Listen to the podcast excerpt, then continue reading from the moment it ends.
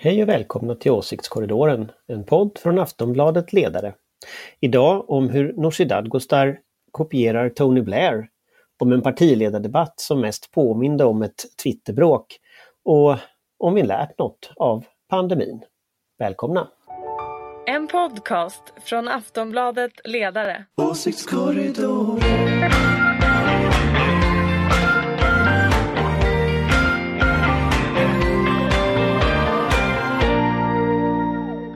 Hej och välkomna till Åsiktskorridoren, podden från Aftonbladets ledarredaktion som är dina broddar i den politiska blixthalkan.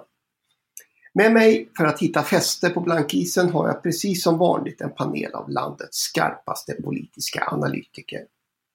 Ulrika Schenström, chef för den gröna och liberala tankesmedjan Fores och oberoende moderat. Hej! Hej, här är jag! Sina Aldebani från Aftonbladets oberoende socialdemokratiska ledarsida. Hej! Hej, hej! Och Anders Lindberg, politisk chefredaktör på Aftonbladet och med andra ord oberoende socialdemokrat. Hej hej! Själv heter jag Ingvar Persson och arbetar också till vardags på Aftonbladets ledarredaktion. I den här podden är det mitt uppdrag att leda programmet och försöka hålla lite ordning.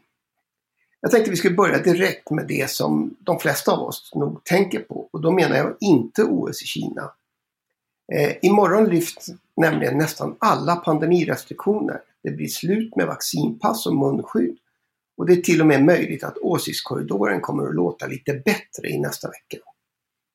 Samtidigt vet vi att smittspridningen fortsätter. Sjukvården slår rekord, eller sjukfrånvaron slår rekord och massor av människor är borta från jobbet. Tar regeringen en risk som avskaffar restriktionerna nu, Anders? Ja, det gör man ju. Man tar ju en risk. Samtidigt så, eh, jag tror det är svårt att ha kvar restriktionerna. Alltså det, det, det finns liksom inga riktiga skäl till det om, om liksom både vaccinationerna går upp, sjukvården ändå håller någon slags nivå som funkar och eh, dödstalen inte går upp. Så blir det svårt att motivera att liksom samhället ska vara så här seminedstängt. Så jag tror inte det hade gått så mycket längre. Sina, vad tänker du? Nej, men jag eh, har nog inget smartare att tillägga egentligen. Nu har man ju bestämt att det här inte är en samhällsfarlig sjukdom på samma sätt. Eh, och då kan man inte riktigt stänga ner samhället med gott samvete. Um, så jag tror att det, det handlar ju också om att så här, man inför ju de här restriktionerna vid rätt tid, man tar bort dem vid rätt tid. Sen så är det klart att det inte finns några garantier, men nu har vi en hög vaccinationstäckning. Uh, så då finns det ingen anledning att fortsätta. Sen så kan man ju också i och för sig komma ihåg att, um, att pandemin är ju knappast över för sjukvården. Vi har ju våra sjukhus som fortfarande är eh, överbelastade på många ställen. Så där får man ju hoppas att det, de också börjar märka av att det lättar. Mm. Ulrika, eh, när pandemin började så pratade Stefan Löfven en massa om folkvett. Det dök ju upp igen då när Lena Hallengren skulle lyfta restriktionerna. Eh, är, det, är det rimligt att hoppas på att folk ska visa folkvett? Nej men det tror jag nog att de kommer att göra. Jag tror inte att, alltså vi är ju svenskar. Vi, eh, vi, är inte, vi håller inte på att utmana systemet hela tiden, utan säger de att vi ska vara hemma så är vi hemma. I Frankrike är man inte hemma alls. Det handlar ju om att trotsa. Så att jag tror att eh, jag tror att det är bra att man lyfter på det här så att folk kan börja liksom lite successivt börja gå till jobbet och sådär. Men jag tror ändå att vi kommer ha en Alltså det här kramandet tror jag inte kommer att komma igång. Det kommer finnas en del människor som, jag märker ju det redan nu, folk är så här, kan vi inte? Sådär, så tänker jag, nej, faktiskt inte. Jag vet inte riktigt, det är skönt att man inte måste krama människor man inte känner. Men, eh, nej men jag tror inte heller att det hade gått att fortsätta hålla i den här mm, liksom restriktionerna, utan jag tror att det, det var liksom lite på, även som svensk så börjar man känna att Måste vi verkligen det här? Och det tror jag var för att det var så många som fick covid nu över jul och liksom de senaste månaderna. Och att det var en förkylning. Och det är klart att det slår värre på några och mindre på andra. Men jag tror nog att det är, det är rätt. Sen är det ju alltid en risk, precis som Anders sa, det tar man ju alltid som regering. Eh, är allting alltid en risk? Ja, men jag tänker också att det finns en annan sån här grej man kan fundera på. Alltså det, det, det är liksom... Om man kollar på Toronto eller vad det var, Ottawa nu, var det väl Ottawa. Alltså som, som har sitt centrum blockerat av liksom lastbilschaufförer i tunga lastbilar sedan sen två veckor snart tillbaka. Och, och eh, det, det, är liksom upplopp lite här och var mot coronarestriktioner och det är liksom ja, det är väldigt hårda stämningar. Vi har, vi har ju haft lite så här människor som har demonstrerat. Men vi har inga antivaxare som blockerar hela Stockholm. Så att, så att, man har ju ändå på något sätt balanserat också någon slags, vad ska man säga, motstånd ändå mot, mot det här i Sverige. På ett sätt som man inte har gjort riktigt på andra ställen. Om man tittar på Österrike nu till exempel som ju stänger ner och, ha har väldigt hårda sådana här regler om vaccinering och sånt. Det är klart att det provocerar ju ett motstånd också. Så att, så att frihet har ju sina problem men ofrihet har ju också sina problem. Eh, som, som, eh, som man ju ser nu. Och jag vet inte hur de ska reda ut det där liksom med, med de, någon slags retorik som de har haft. Så kommer de väl aldrig att kunna öppna Österrike och Tyskland till exempel. Eh, så, att, så att någonstans måste ju de också inse att det här går inte längre. Så det kanske blir så att Sverige fick rätt liksom. Tror du det också Sina?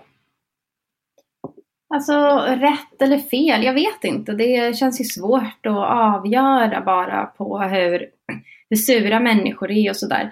Däremot så kan man ju prata om att vi har en hög vaccinationstäckning utan, utan att det har varit så tvingande åtgärder. Det betyder ju ändå att man har något slags förtroende fortfarande för myndigheter. Ehm, och det, det hoppas jag väl kommer finnas kvar på något sätt. Samtidigt så misslyckades ju vi med att nå många grupper ändå. Eller inte många grupper, men det var ju rätt utsatta grupper. Ehm, och då är ju frågan hur man ska tänka kring det nästa gång, för det här lär ju hända igen tyvärr.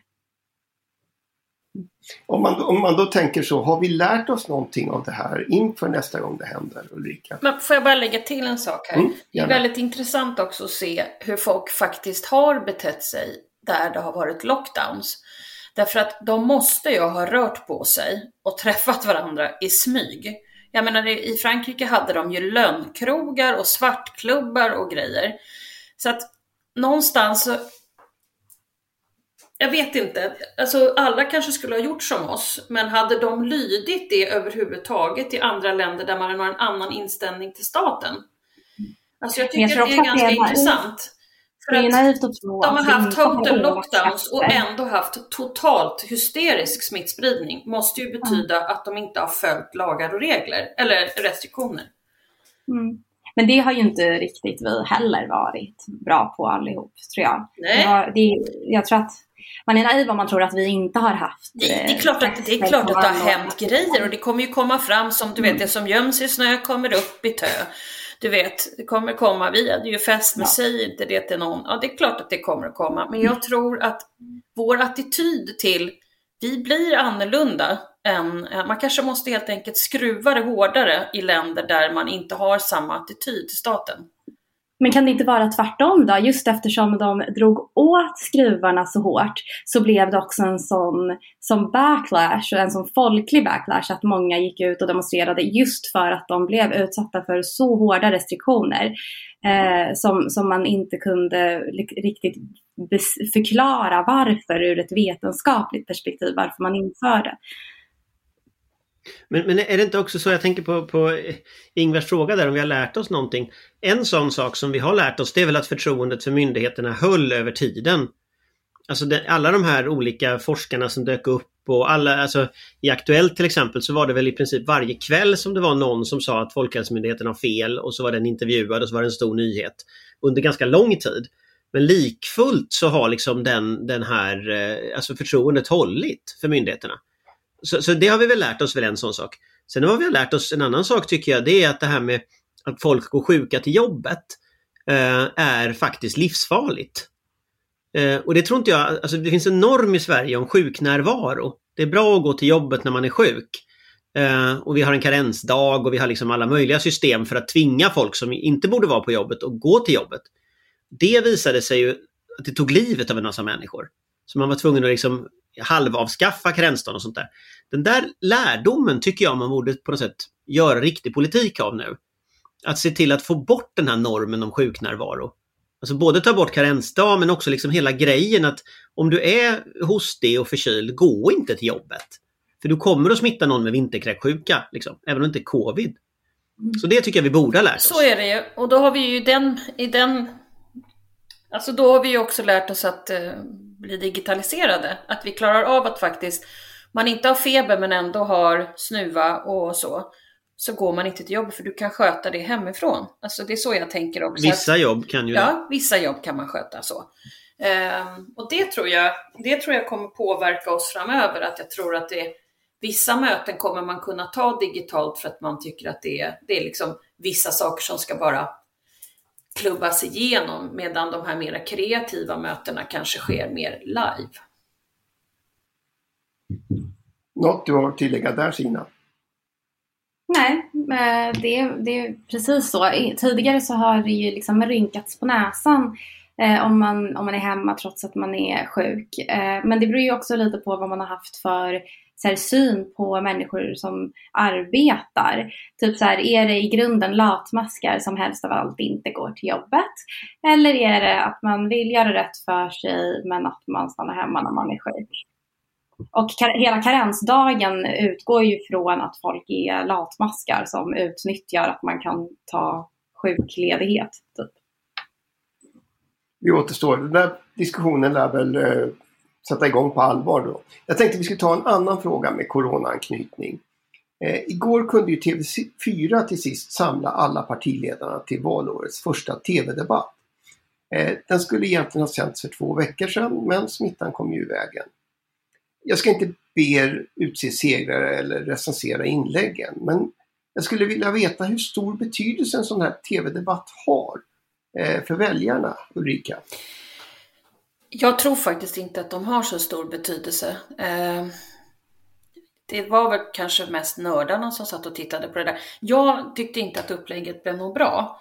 Eh, ingen fick prata till punkt och eh, det var, alltså jag vet inte, men det, börjar, det, det blir för tjafsigt för många. Nej, jag tycker inte om det där upplägget och jag tror inte att folk som inte kanske håller på med det här dygnet runt förstår någonting om vad någon sa. Eh, så att eh, jag tror inte det har så stor betydelse som jag tror att det kanske var förr. Eh, när man hade precis innan eh, valet någon stor sån här du vet, utfrågning så att säga. Jag vet inte om man ska vara eh, kreativ och försöka komma på något annat sätt att göra det på, men kanske ska man ha eh, Magdalena debatterar med Ulf i 20 minuter och sen veckan därpå så debatterar Ulf med Annie och sen debatterar Annie. Alltså man kanske ska ha två och två så att man förstår vad det är de bråkar om i artiklar och sånt där. Varför inte liksom sätta två som verkligen håller på och tjafsar eh, och så får man samtala om vad de egentligen säger. Det kanske är mer intressant. Jag vet inte, jag är inte programmakare, men jag har pratat med många idag som tyckte att det var och, och, jag tror inte TV4 tänker annorlunda än SVT, så du vet, det här är det upplägget som har varit. Och sen kom man på det här att man ska ha 30 sekunder man ska säga alltihopa på det blir ju stressigt också. Man, man sitter ju och tittar på den här randen och så bara hinner hon säga det här. Ja, så att eh, jag kanske bara är sur, bitter och inåtvänd, men jag tycker att eh, vi måste kunna ha något lite bättre ut, upplägg. Men, men kan, det, kan det bli för mycket rent av när det finns massor med tv-kanaler och mediehus och allt möjligt sånt där som, som försöker göra ungefär samma sak, eh, Sina?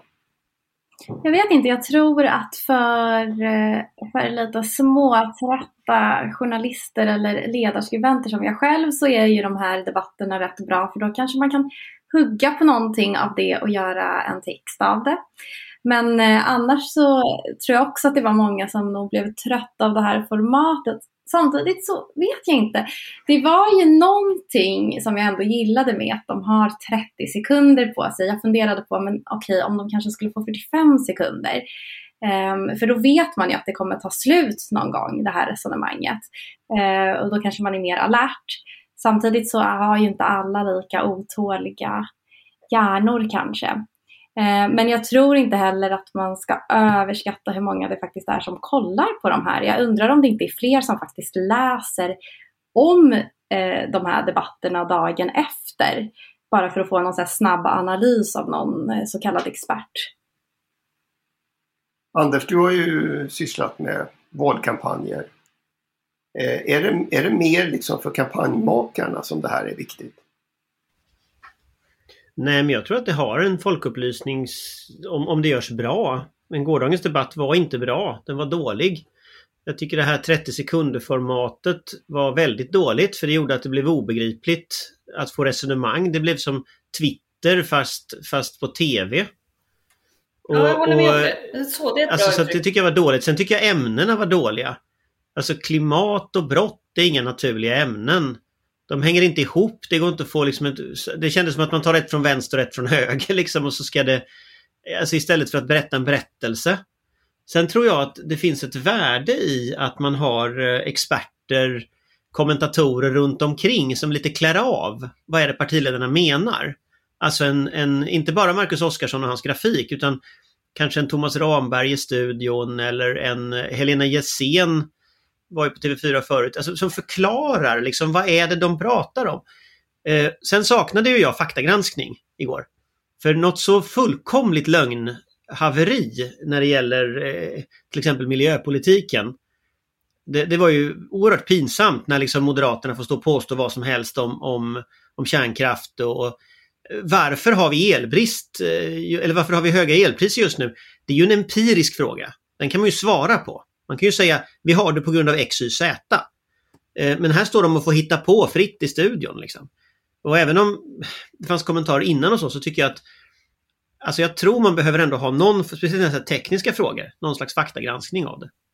Sen, är, sen stör jag mig på en grej. Det här låter det här kanske nördigt så. Att, eftersom jag Sannolikt. jurist från början liksom i botten. Men, men min, min nördfaktorn här säger mig då att ska man prata om anonyma vittnen, ska man prata om den typen av saker, då måste man ge sammanhang.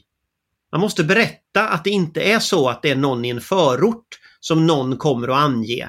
Det är dig de kommer att ange. Du kommer inte veta vem som har anklagat dig. Varför har man inte det normalt sett? Jo, det beror ju på en massa saker, rättssäkerhet och annat sånt. Alltså, man behöver sätta det i sitt sammanhang liksom. Och nu blir det bara som att ja, men den som skriker högst om hårdaste åtgärd vinner. Liksom. Jag, jag vet inte. Jag var inte skitimponerad faktiskt. Jag tycker det var dåligt faktiskt.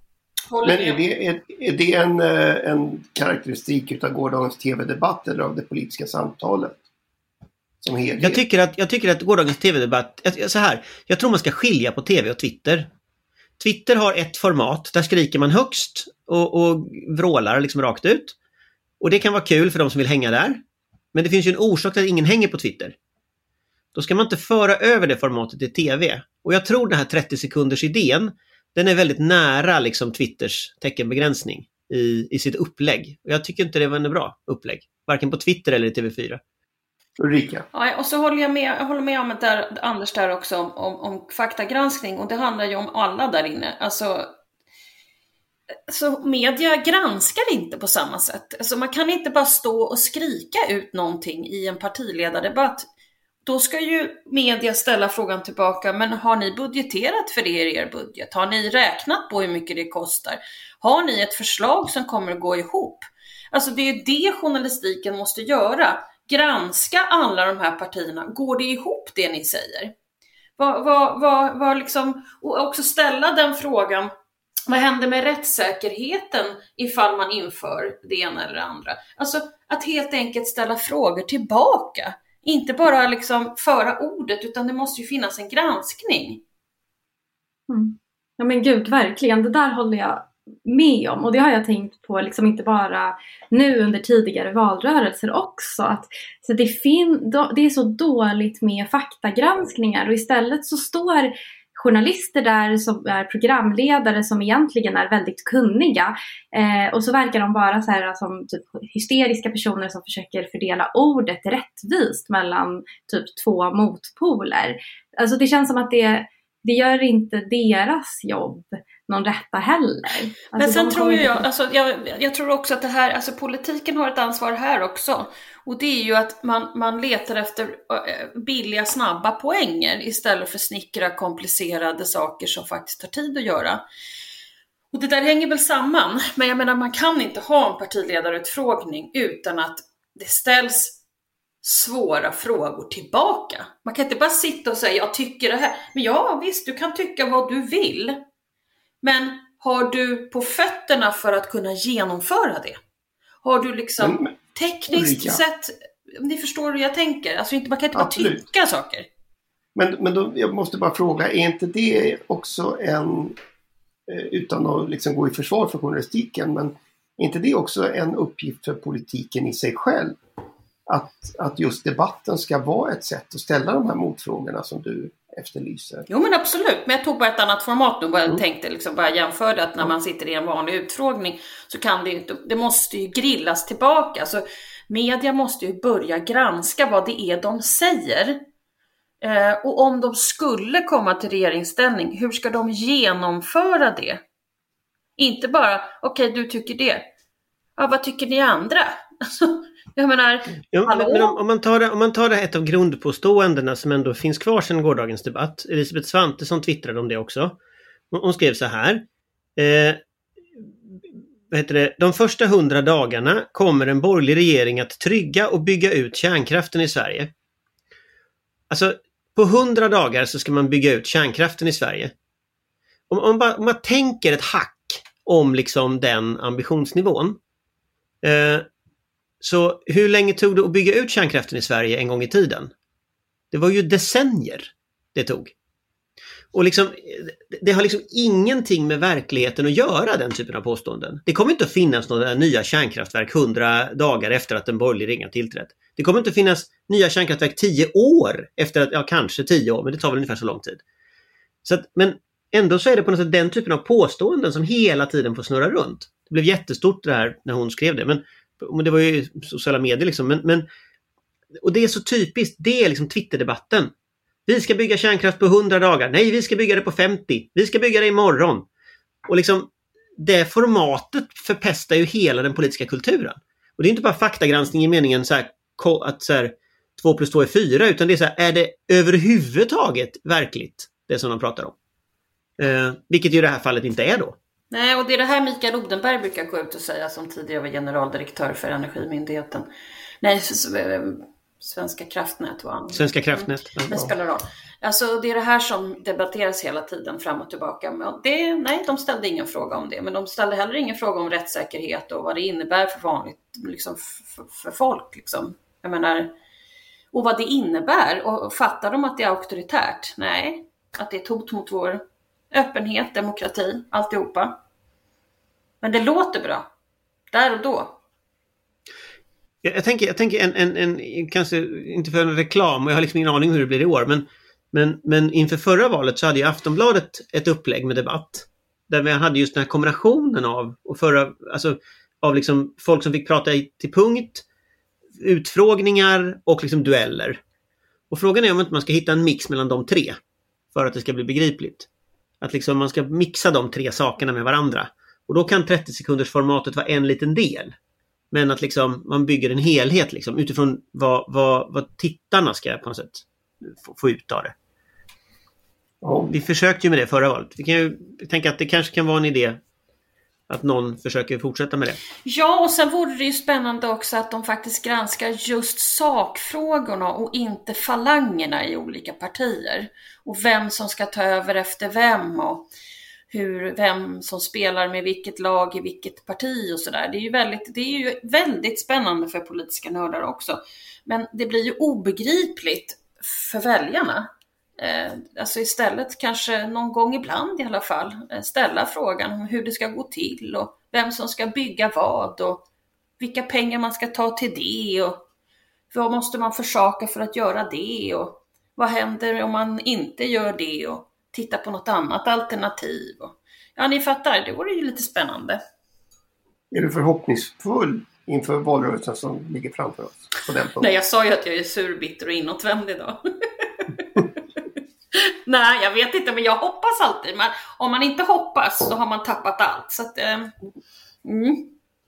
Det låter ju inte så surt. Nej, jag är inte det. Jag skojade bara att jag var lite, jag var lite uttråkad på debatten och blev lite, precis som Anders, irriterad på de här 30 sekunderna. Så jag satt ju bara och tittade på de där. Jo. Till slut jag lyssnade jag inte på vad de sa, för jag bara nju. Det, det Ulrika visar nu med tecken det är liksom den lilla, lilla markören längst ner på skärmen på tvn som liksom minskade med tanke på med ta när tiden minskade. Mm. Och nu Det är ljudillustrationen som Ulrika gör just nu. Nej. Ja. Och Anders visade den också, kan jag säga. Eh, hörni, jag hade egentligen tänkt att vi skulle prata industripolitik och sånt. Men eh, det får nog anstå, jag är rädd, för tiden går. Eh, vi måste nämligen hinna prata lite om Vänsterpartiets kongress också. Den hölls ju i helgen. Det rapporteras om god stämning och med tanke på opinionssiffrorna är det kanske inte så konstigt. Eh, Ändå tycks det ha varit en hel del debatt, inte minst om partiets nya folkliga linje där partiledningen pratar om bruksorter och inte vill fördöma charterresor till Svarta havet. Eh, är Nooshi Dadgostar rätt person för att återvinna arbetarklassen från Jimmy Åkesson? Sina? Ehm, ja, alltså det är väl bra för politiker att vara där människor är och varför ska hon strunta i en hel väl, väljargrupp? Ehm, så det är väl politikers uppgift på något sätt att försöka tala med alla. Samtidigt så äh, finns det ju någonting tröttsamt i det här, alltså bruksorter, vi har väldigt många i Sverige. Men det blir ju så när politiker ringar in en viss målgrupp att det blir väldigt så här schablonartat. Det blir en, nu är det den här typen av person som vi ska försöka nå. Eh, och det kan, ju bli, det kan ju ge en väldigt förenklad bild av världen. Men det kanske är det som är meningen. Vad tror du Ulrika? Jag tror faktiskt att Magda har rättare att eh, nå dem. Eh, därför att jag tror att eh, Magdalena ändå kommer att lägga fram rätt många skarpa förslag här framöver som hon går till val på. Och det här handlar inte, om bara, det här handlar inte om retorik, det här handlar om innehåll. Och eh, jag tror att det är det som får tillbaka LO-väljarna i högre utsträckning faktiskt. Men det är bara en liten gissning här och nu den eh, 8 februari. Så det kan ju ändras, men eh, jag tror faktiskt att Magda har större chans. Anders, är det inte märkvärdigt med ett vänsterparti som upptäcker arbetarklassen 100, drygt 100 år efter sitt bildande? Ja, alltså jag, jag är ju fostrad i den göteborgska socialdemokratin och där sa man ju alltid att Vänsterpartiet var ett parti av socialsekreterare. Och så finns det det här skämtet med vänsterpartisten som då svarar nej, vi har bibliotekarier också. Men, men, men alltså, där har man ju aldrig sett Vänsterpartiet som ett, ett arbetarparti. Man har ju alltid sett dem som ett akademikerparti. Eh, och det, det ligger väl någonting i det om man tittar på de som leder Vänsterpartiet också. Att det är i ganska hög utsträckning eh, in, inte helt olikt Folkpartiet eller Liberalerna i den meningen att det är många falanger hit och dit och det är akademiker. Liksom. Men, men sen så finns ju Sen finns ju en dimension i, när jag lyssnar på Nooshi Dadgostar ganska noggrant och hennes kretsen runt henne så, så är det här ju väldigt skickliga strateger. Och de känns som att de försöker kopiera det Tony Blair gjorde i Storbritannien i början av 90-talet. Eh, och som också Fredrik Reinfeldt var ju inne på samma tankar med att liksom positionera om partiet från en ytterkant in mot mitten och ändå ha kvar sitt förtroende i ytterkanten men sen ändå ta mitten. Och, och jag tycker nog ändå att hon trycker på rätt knappar för att, att, att göra det. Och jag erinrar mig en bok som skrevs av dem, en av grundstrategerna bakom, bakom Tony Blair, han heter Philip Gold, den heter The Unfinished Revolution. Och som är historien om New Labour, hur New Labour formas som parti. Och eh, det första de gjorde då, det var att de gick tillbaka till verkligheten. Alltså de, de gick tillbaka till väljarna och så frågade de de här människorna som, som, som Labour borde, borde rösta på Labour, varför gjorde de inte det? Och så insåg de att, att de människorna tycker Labour var helt avskyvärda. Okej, okay.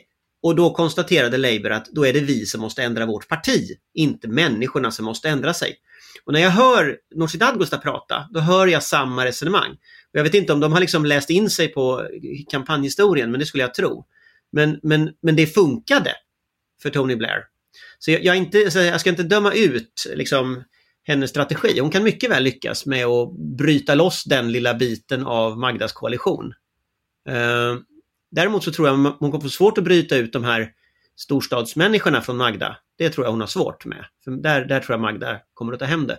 Men jag tror just att människor med utländsk bakgrund i förorten, människor eh, som har, eh, upplever sig själva i bruksorten, upplever sig stå utanför liksom i periferin någon mening där tror jag absolut att det finns en, en, ett, ett behov av att och en möjlighet för, för Vänsterpartiet att ta hem dem. Men då måste de ju lyssna på de människorna.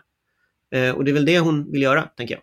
Men är, är, det, är det den bilden man har målat upp nu? Alltså det såg väl ut som man försökte göra upp med en slags eh, puritanism och, och, och moralism i partiet. Alltså, jag, jag, tror det finns två saker som den här, den här väljargruppen, det är inte en väljargrupp, det här är olika väljargrupper, men, men, men, men det gemensamma för dem är att de upplever sig inte vara med på det här tåget som far in i framtiden. De blev lämnade på stationen. Och de upplever ju också att en orsak till att de blev lämnade på stationen till exempel är bensinpriserna eller dieselpriserna. Eh, om man då eh, kör stenhårt på liksom klimatretorik, då är det klart att de inte kommer att rösta på det. Och det är klart att det här är människor som drömmer om att få åka. Jag fattar att man kan, man kan göra sig ganska rolig över det Sunny Beach som exempel. Det är liksom en bulgarisk, postsovjetisk eh, liksom, eh, beach. I, så. Men, men det är ju faktiskt så att väldigt många människor drömmer om att åka till Kanarieöarna. På, det är det vi vill göra efter pandemin. Och om man då ska berätta för dem att det är liksom amoraliskt eller omoraliskt att göra det, det är klart att de inte kommer att rösta på Vänsterpartiet då. Så men det är inte ologiskt det hon gör. Jag, jag tycker att det finns en tydlig logik i, i det och verkar mycket väl genomtänkt. Flygskam är inte rätt sätt alltså? Nej, jag tror ju inte på flygskam överhuvudtaget. Jag tror ju att liksom hela den här lite liberala bilden av, eh, av miljöpolitik, att liksom det är upp till egna val. Jag tror ju den är direkt kontraproduktiv. Jag tror ju det är strukturer, det är liksom regeringar, det är företag som måste förändra sig. Att säga åt någon som, som är liksom i jo, att ni får aldrig åka till Kanarieöarna mer och att det är liksom vår klimatpolitik, hej vi Vänsterpartiet. Det är klart de aldrig skulle rösta på Vänsterpartiet. Jag måste ju fråga Ulrika också. Ett, ett av greppen från Nya Moderaterna dök ju upp här igen. Eh, alltså Vad är jag anklagad för nu? Nej, du är inte anklagad för någonting. eh, utan det, det, här, den här idén om att man kanske skulle byta bort eh, pärlhalsbanden. Ja men gud dessa pärlhalsband, eh, det är så hemskt. Ja. Men, mm. det, men det verkar ju Vänsterpartiet ha tagit vara på nu. Fast det blir väl kanske Palestinasjalar då. Precis, och näbbstövlarna. Jag är ju under uppvuxen i Vasastan. Det var mm. mycket näbbstövlar och palestinasjalar här.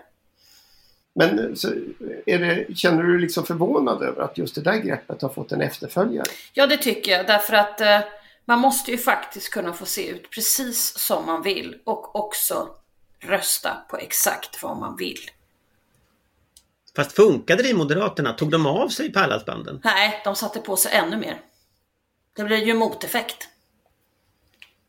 Jag körde, jag körde tre, tre rad ett tag bara för att retas. Där ser man. Ja, nej som sagt. Det, man måste alltså kunna få ha pärlhalsband. Och, och palestinasjal. Ja. Samtidigt. Jag tycker att alla, ja samtidigt är ju helt mm. love. Det kanske är det jag ska ha nästa gång jag går bort. Mm. Bara för att reta alla. Ja.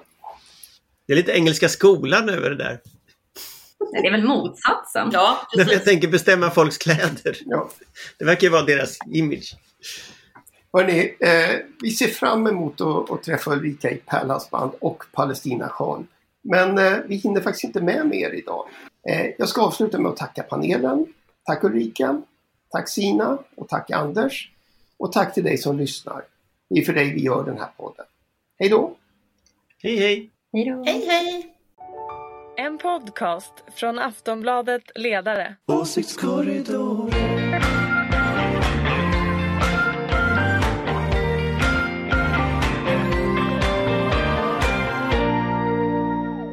Du har lyssnat på en podcast från Aftonbladet. Ansvarig utgivare är Lena K Samuelsson.